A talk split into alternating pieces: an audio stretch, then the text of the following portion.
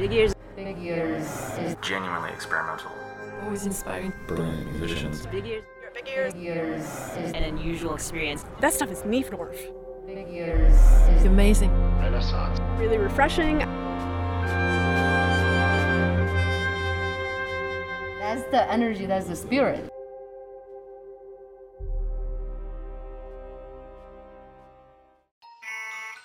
Nice, nice, nice. Our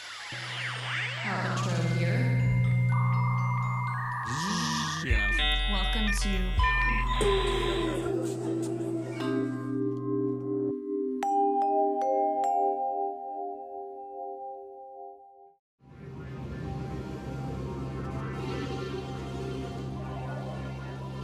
I love Big Ears. Big Ears is my it's my favorite music festival because no matter what you go see, it'll be an unusual experience, even if you know those musicians. And I, I think that's super exciting. You get to interact with those musicians. Oftentimes, like you see them walking around on the streets, and you can just say hi to them. So I think it's the ability to hear and see very interesting music, and also get to potentially meet the people that you'd like to meet. I'm Melinda Leo. I play the pipa, spelled P-I-P-A. It's a Chinese four-stringed pear-shaped lute. Welcome to Sonosphere, the podcast that explores the sounds all around us. Today, we're going to talk about our experience at Big Ears. We'll hear from composers Anna Meredith, Wu Fei, Frode Haltli, Jamie Stewart of Shoo, Cécile Schott, also known as Colleen, and Andy Bliss and Carrie O'Brien of Niefnorf. We're your hosts. I'm Amy. And I'm Chris. From March 23rd through the 26th, we roam Knoxville's historical venues for the annual Big Ears Festival. Knoxville, a city of just under 200,000 residents, was vibrant. It is impossible to experience this festival without experiencing Knoxville itself. Big Ears is an annual music festival created and produced by AC Entertainment founder Ashley Capps. This festival is interactive, including talks and panels with artists. It is accessible. Artists are next to you at shows and out and about in a small, walkable downtown Knoxville. It's collaborative because artists are often working together with other artists, local or international, to put together interesting and one of a kind performances. It's interdisciplinary, offering both auditory and visual experiences through film screenings and installations. And it is curious. Only those willing to open their ears wide enough to take in the subtle creativity of many classical, minimal, and avant garde musicians will truly be inspired and moved. It creates an atmosphere of co inspiration for the performer and the audience member. Ashley had a vision in 2009 in partnership with Jason Boardman of Knoxville's Pilot Light and Chris Malinsky of the Knoxville Museum of Art. They organized the first Big Ears Festival, made of an ambitious and eclectic lineup including, but not limited to, Pauline Oliveros, Dan Deacon, Antony and the Johnsons, Philip Glass, The Necks, Wendy Sutter, and Larkin Grimm.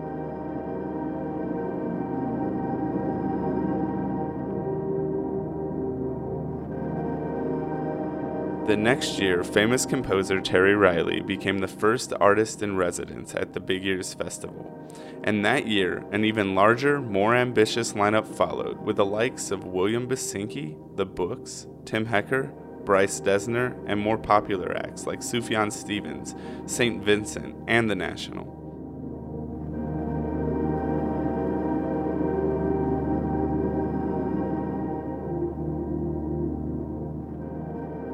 In 2011, due to scheduling conflicts, the festival was canceled altogether and it wasn't revived again until 2013. By this year's festival, Big Ears has become one of the most anticipated cultural events in the world, expanding to four days, 100 concerts, in 10 venues.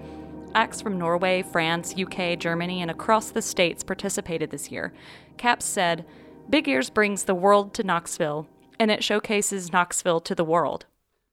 Knoxville, as a city, lends itself well to the ambitions of the program. Something like this, according to Jill Sternheimer, who produces festivals at New York's Lincoln Center, would not be financially feasible to do in New York. Knoxville is more approachable and less expensive. The worst thing? It's so damn hard to see everything you want to see with so many awesome performances and world renowned musicians and artists, not to mention the films. How could you choose?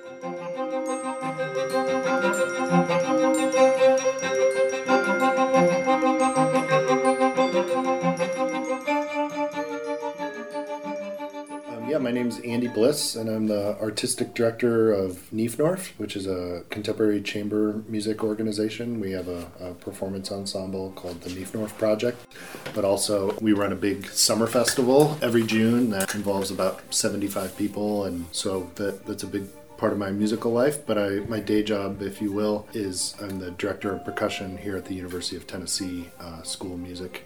My friend Carrie O'Brien and I, who's kind of my, my partner in crime, if you will, uh, were students at Northern Illinois. It was kind of our, our joint interest in, in, I put in air quotes, scholarship, but also just you know, we, we found out that there's like this huge body of work that involves us. It just so happens that much of that work was of an experimental nature because when percussion comes on the scene in art music, that's when a lot of traditions were being broken down and a lot of people were starting to explore non harmonic areas of musical development.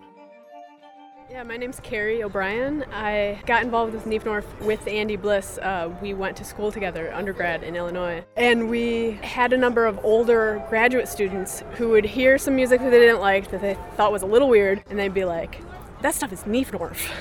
you don't want to play that. That is Norf. Stay away from it, you know? So we thought, okay, like, that's not the stuff anybody likes. And then eventually we secretly confided in one another and we were like, I think I like Niefnorf. like, I think actually that's the kind of music that I like. Slightly more experimental, maybe a little um, rough at first going down, but you know, better with age or better with repeated listening. So we decided to kind of em- embrace what was once a kind of derogatory term and turn it into something that we would specialize in and so that stuff really like was exciting for us and we decided to begin to collaborate and and focus on this this music that had been referred to as Niefnorf.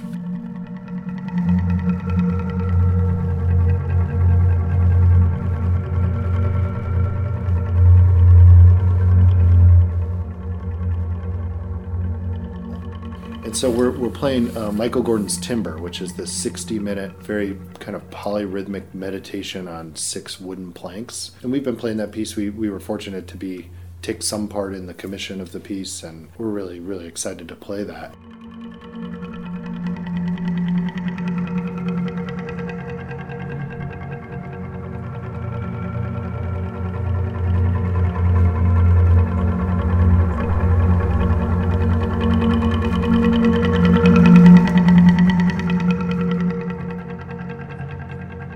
Niefnorf paid homage to Pauline Oliveros' single stroke meditation, and we talked to Carrie and Andy about why they chose this piece.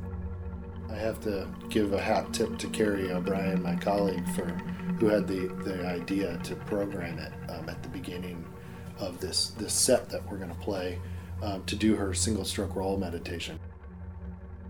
You know, she was one of the first guests here at Big Ears, and she had recently passed, so we definitely wanted to honor her in some way. I also uh, write about her in my other life as a music historian, so I also wanted to kind of, um, I've been thinking about her music a lot. This is the one piece that's part of her sonic meditations that is explicitly for drummers, I call a single stroke roll meditation, so it does kind of depend on a, a certain dexterity of your hands that um, we could kind of offer. Just can't think of a more beautiful way to kind of pull everybody into a space together after we've all traveled from all over and you know left our computers and our day jobs and our, our children and spouses and all the things that make up our, our crazy lives that we all live and to have that moment of, of focus and clarity to kind of clean our palate and and connect in all kinds of different ways. And we're, we're really excited to, to share that moment um, with the audience tonight the whole idea of big ears being that your ears can be bigger than your physical ears that like um, you can embody sound. I think there's no one uh, uh, no composer that i know of that kind of lived that as a message. And then these sonic meditations they end up just being practice. Like practice uh, listening a certain way approaching the world a certain way and then go out and live your life that way. It seemed perfect to kind of start the festival that way open up our ears I think there's like two ways of going through the world. One is assuming you know everything and that you have all of the answers. And th- these are the folks who might come to a concert and be very, very disappointed. Or there's the constantly curious trying to, you know, maintain that innocence that we all had as children all the way through your life. And, and I think her, her thoughts reflect that kind of a approach to living. And it really defines what Niefnorf's about. It defines who we are as people and as artists and musicians.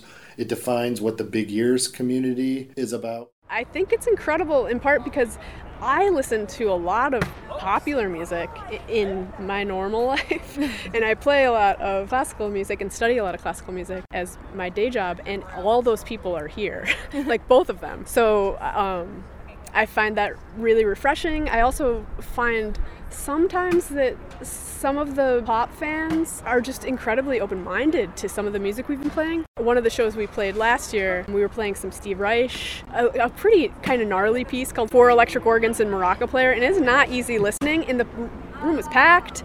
Um, everyone was standing. People had like a beer in hand. Totally not the vibe of a normal classical music concert, but it was so refreshing that they were just like, yeah, I'm into it. Gavin Bryars was down the hallway two hours ago giving a talk to the UT students because he's here with Big Ears and Kronos Quartet's come here and Steve Reich has come here and Steven Schick came here last year and hung out with my percussionist. People know him as a conductor these days, but he's like one of the pillars of percussion playing in our field and someone I've looked up to and, and befriended and has been a real musical mentor for me in a lot of different ways. And so the fact that these folks are coming through town is it's it's just work. And, and when these things pop up and somebody's there to like kind of pull it all together, all kinds of really really great things can happen. It kind of feels like a renaissance of sorts. The fact that you can walk around this town and see so many incredible acts in close proximity is unbelievable.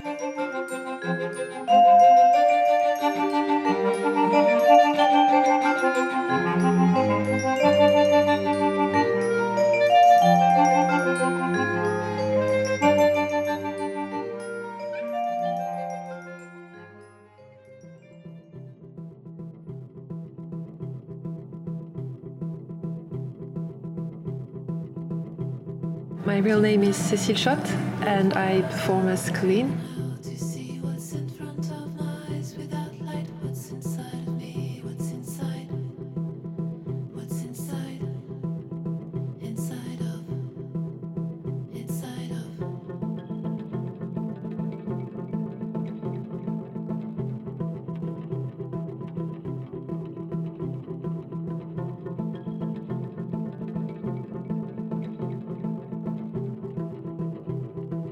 What inspired the name Colleen actually, um, I think there's a kind of misunderstanding now. So some people even think that's my real name, or actually, I was, um, so I used to study English and I loved opening my bilingual dictionary at random.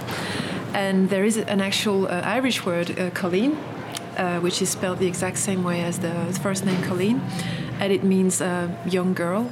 And I just loved the way it was written, the uh, the fact that it was, uh, you know, it has curves and repetition, and I thought, oh, wouldn't that be ideal for the kind of music that I'm starting to make? And I also like the fact that it's easy to pronounce in any language, and also the French word colline, which is written differently, it means hill. So again, we're back to the idea of something like a kind of a smooth, rolling, repetitive kind of landscape. I guess it depends how far back you want to go. If we go back to um, really the beginning of how I started making music, I was just a Beatles fan when I was about 13 or 14 years old, and um, I saw two guys playing, um, you know, doing acoustic covers in the streets of Copenhagen on holiday with my parents, and I, I thought, oh, I want to be able to do this. After a couple of years of playing more like um, indie pop, noisy rock kind of style music, I realized that I wasn't made for playing in bands, so I tried to make music on my own. I had this uh, four-track tape recorder, and I would, you know, use, um, you know, uh, glasses and um, record that, or record my guitar and slow it down, put it backwards. So kind of trying to do what I did subsequently with the help of a computer, but just with my limited means. Uh, that didn't work out too well, so there was a kind of a three year break, and then uh, I got my first computer. So that really led to the, um, the start of the Colleen project, which was something more, I guess, accomplished in terms of um, just, you know, like the technical quality of using a computer um, compared to what those uh, four track tape recorders were.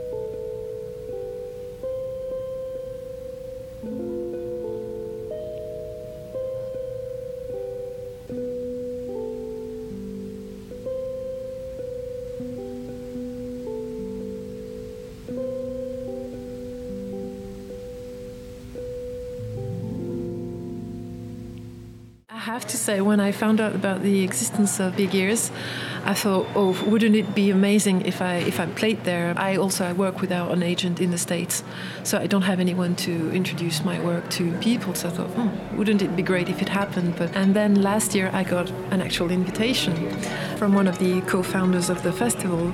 So uh, I was really uh, amazed, and I knew it would be a long trip to come over here. It's really interesting when you're with the top of the current musicians in various genres. It's like it's always inspiring to see how everyone has something to say in their own language. I saw three shows yesterday. I'm going to see more this weekend. It was too hard to choose one show, so even though I don't like the idea of catching only part of a show, I, I did do it yesterday.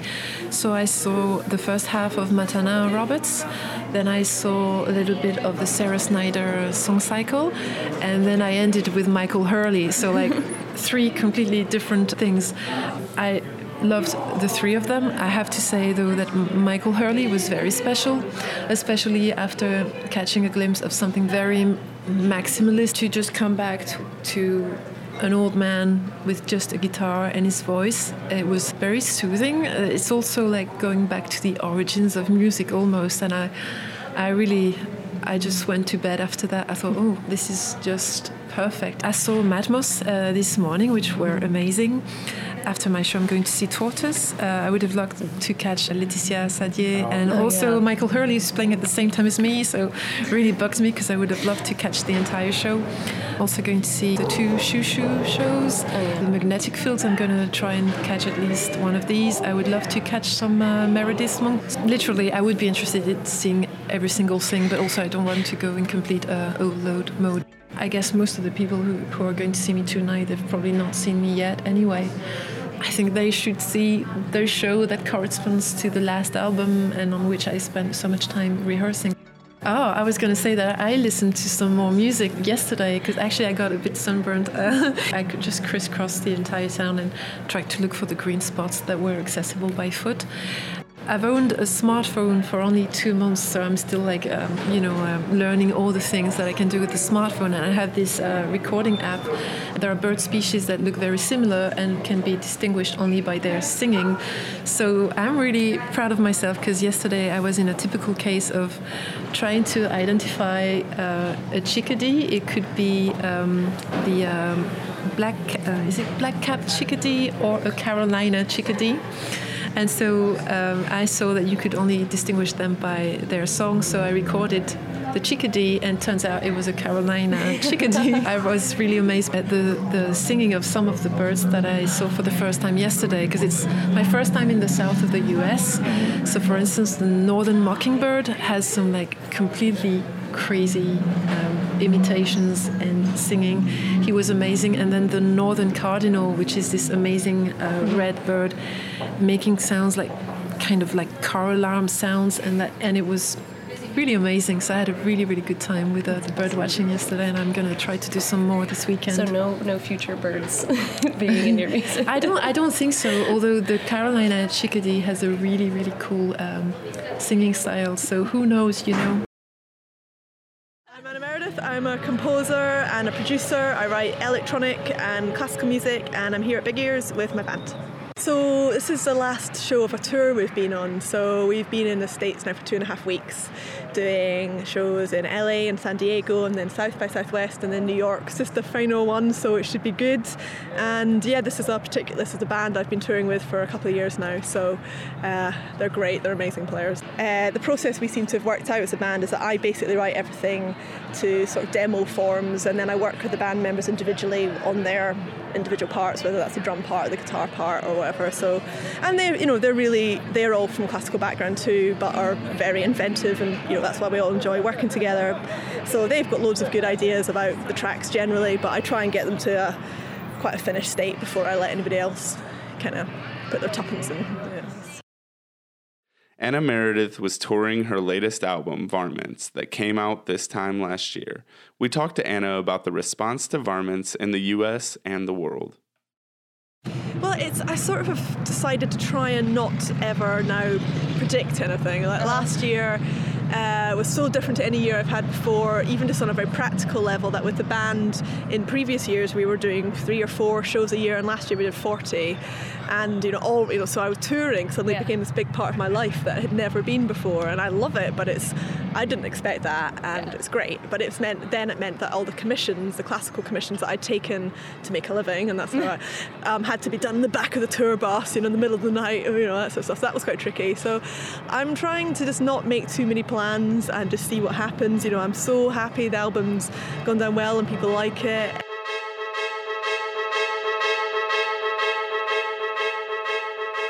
Because I don't think about what type of music I'm trying to write while I'm writing. I feel I use the same building blocks and the same ideas across anything I'm writing, whether it's a piece for orchestra, or a piece for nursery old kids, or a piece for band, or a remix. You know, I use the same compositional ideas and I use actually a lot of the same techniques. I used classical notation software like Sibelius or Finale for writing all the music I write for my band. So I, I see it's the same stuff. I find it sometimes frustrating that everyone else will be kind of, oh, so this is a pop track and this is a kind of metal track and this is a kind of classical track and I just don't see it that way. That's which is partly why I didn't invent a sexy band name for myself. I thought I'm just gonna keep it as my name because it sort of warts and all uh-huh. the full spectrum of what I do.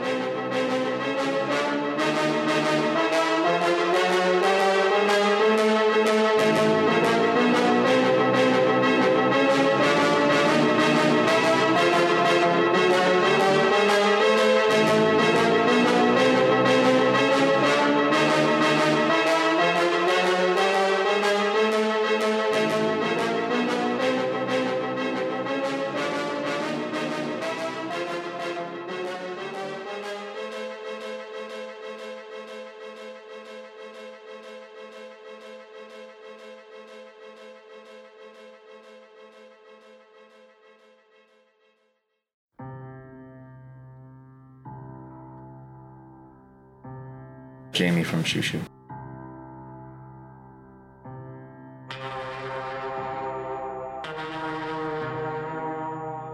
On Saturday afternoon of the fest, American experimental band Xiu Xiu performed the music from Twin Peaks.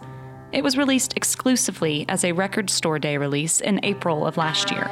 The covers were originally commissioned by Queensland Gallery of Modern Art for a 2015 exhibition called David Lynch Between Two Worlds. Xiu Xiu also performed their original work on Sunday. We spoke with Jamie on the process of preparing for and performing Twin Peaks.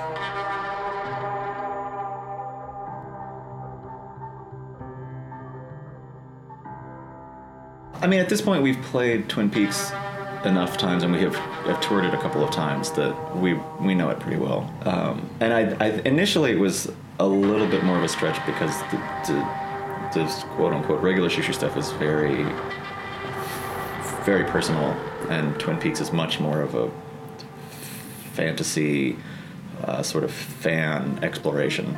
So emotionally, it was it took a, me a long time to sort of adjust. Now I'm used to it, but initially to, adjust to playing some music that, although I love very very much, obviously is not based in reality anyway, and has nothing to do with my actual life or the life of anyone I know. But still something that was very important to me. Um, the shift now is not not quite so so difficult. Um, and the Twin Peaks thing, when we're not fucking up like we did today a bunch, um, is actually fun. Whereas regular Xiu Xiu is not. It's rewarding, but it's not fun.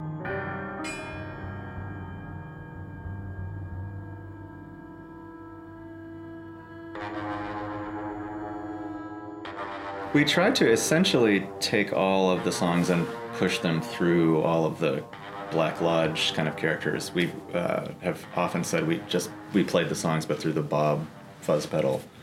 Um, I mean, a lot of the a lot of the parts of the series are very funny and very romantic and sweet and sort of silly in a good way. But that is not so much who. Although we appreciate it as viewers, that's not really who we are as players so much.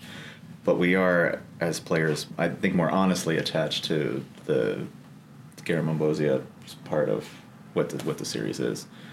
Um, so uh, channel, channeling Leland uh, is disturbingly easy to do.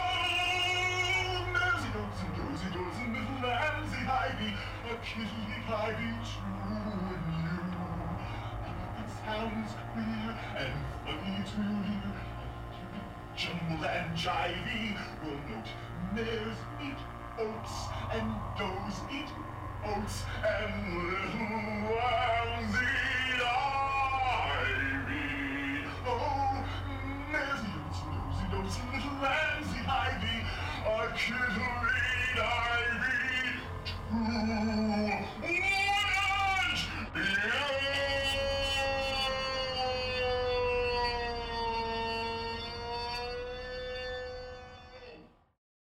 Certainly, and not in the United States, I cannot think of another festival that kind of crosses the boundary between genuinely experimental and genuinely avant-garde music, and then bands that are essentially pop bands, but that have affiliation or an interest in experimental music, and that comes through. You know, like bands like you know Blonde Redhead or Deer or bands like that. They are you know they write songs, you know, like quote unquote normal songs, but there's still something very very experimental about what they're doing versus something today where they're you know doing like the Górecki Symphony with all guitars, you know, which is completely on the other side of what you know those those other bands are doing, but that they're able to see the the commonality and the thread between those two. I, I, I don't think that there's another festival in the U.S. that does that.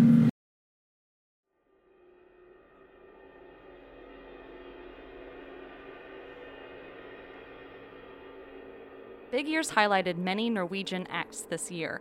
One of them, Frode Haltli, had his U.S. premiere of Border Woods at this festival. Uh, my name is Frode Haltli. I play the accordion, and um, I did some concerts here at Big Ears, and I did one with music composed by other composers for, for solo accordion uh, and some improvisation, and uh, and I also did a piece I made for four musicians called The Border Woods.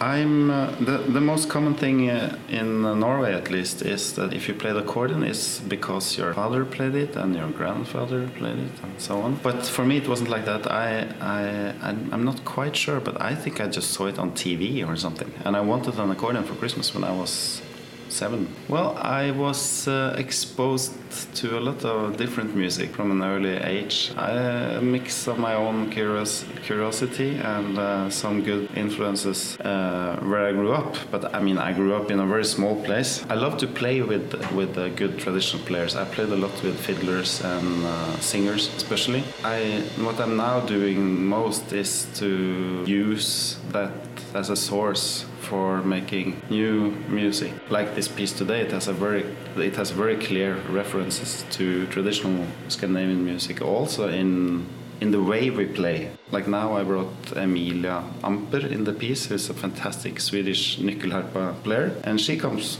from more traditional background. But I mean, she's she can also do anything. But uh, we kind of it's it's a piece, but it's not entirely it's not scored into every detail. It's like uh, we play parts of the piece, we play together like we play folk music.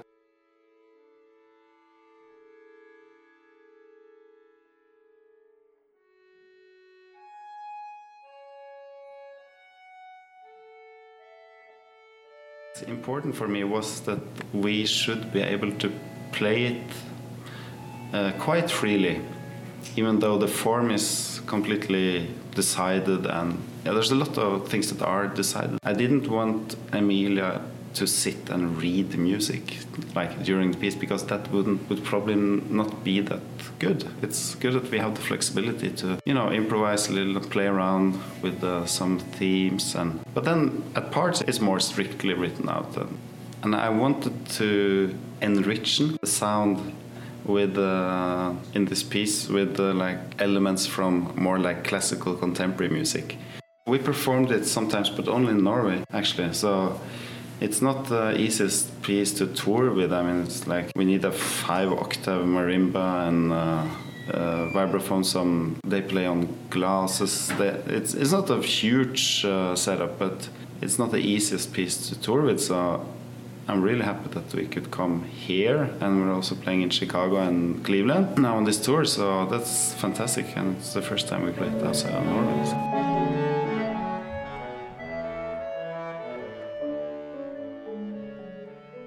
I have to say they have been extremely positive here and friendly. so and uh, there's it's really a lot of organizing just to to get here. So uh, yeah, you wouldn't want to do that if you don't have like really good people that is welcoming. But I mean, they're really it's a great festival. So I'm really happy to be here.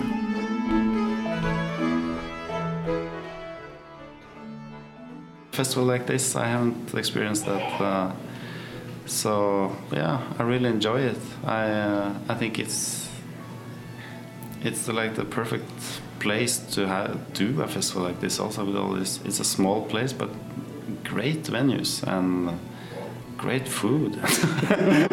Yes. like uh, yeah, the infrastructure is uh, is so good here, and uh, it's like you walk in the street and you're in the festival. You really it's like you meet people all the time who've been to yeah who's going to a concert or musicians and uh, uh, it's, I, I we really had some, some nice days.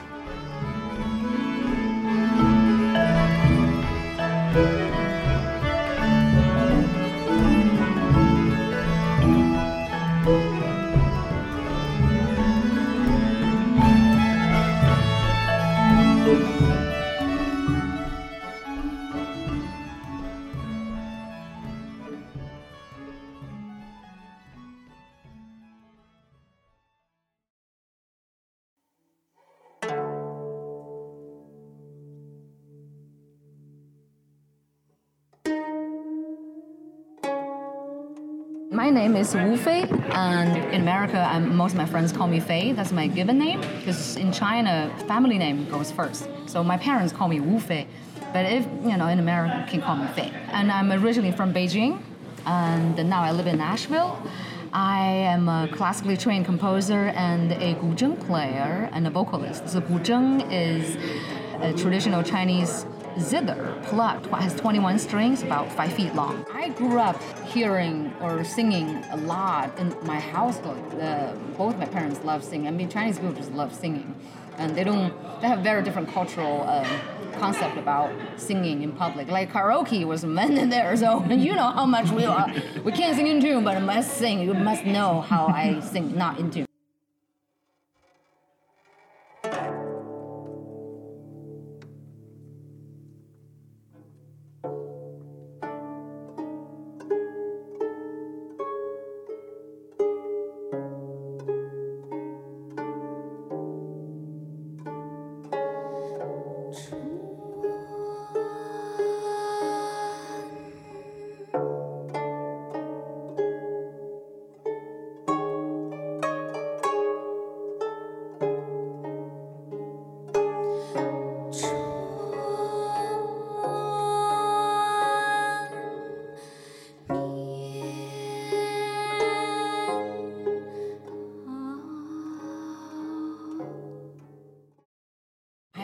Been a fan of uh, traditional songs and operas. Just, just fascinated by their the style of singing and then the story and their their masks, and makeup, and their head pieces. And uh, it was just, uh, you know, in China, there's so much history built around the operas and the song, the folk songs. Uh, it's not just uh, like a simple song. Sometimes a theater, uh, uh, acrobat, or martial art is all involved in one kind of one opera. So uh, it's just a lot of information too. So I was, as a child, I was very fascinated by all those um, forms. I didn't know it was like supposed to be art. As I became more uh, matured as a person and as an artist, I see how powerful um, folk culture, folklore, or folk music can translate and connect um, ourselves to uh, our own past from our own origin and to elsewhere because it's really the same like when i learned um, american folk songs that uh, about like railroad workers emotions. It sounds i mean the, the tune the, the vibe sounds so similar to boat workers from central china from you know, 400 years ago because like it's, it's, it's like kind of a calling to help each other to pull this thing up together and then dump it. As a like call and response single call and then group response. So, so that's like that's just humans. And uh, so i learned a lot actually. And uh, just become much calmer. Oh wow. We're all the same.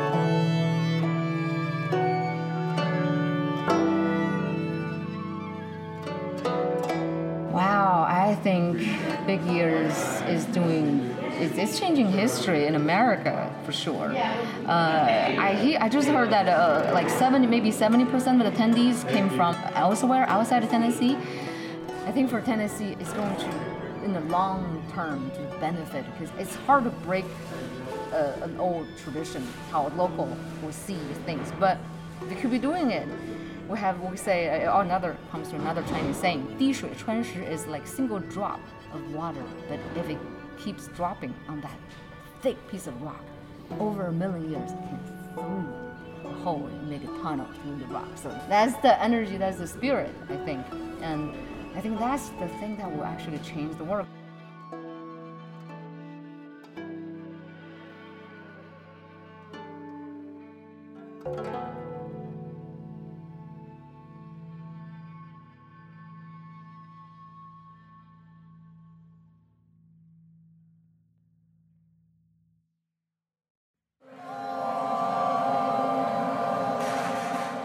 Has been an independent production of Sonosphere, produced by Amy S. and Chris Williams. Check us out at sonospherepodcast.com, subscribe on iTunes, and check us out on SoundCloud. Thanks for listening.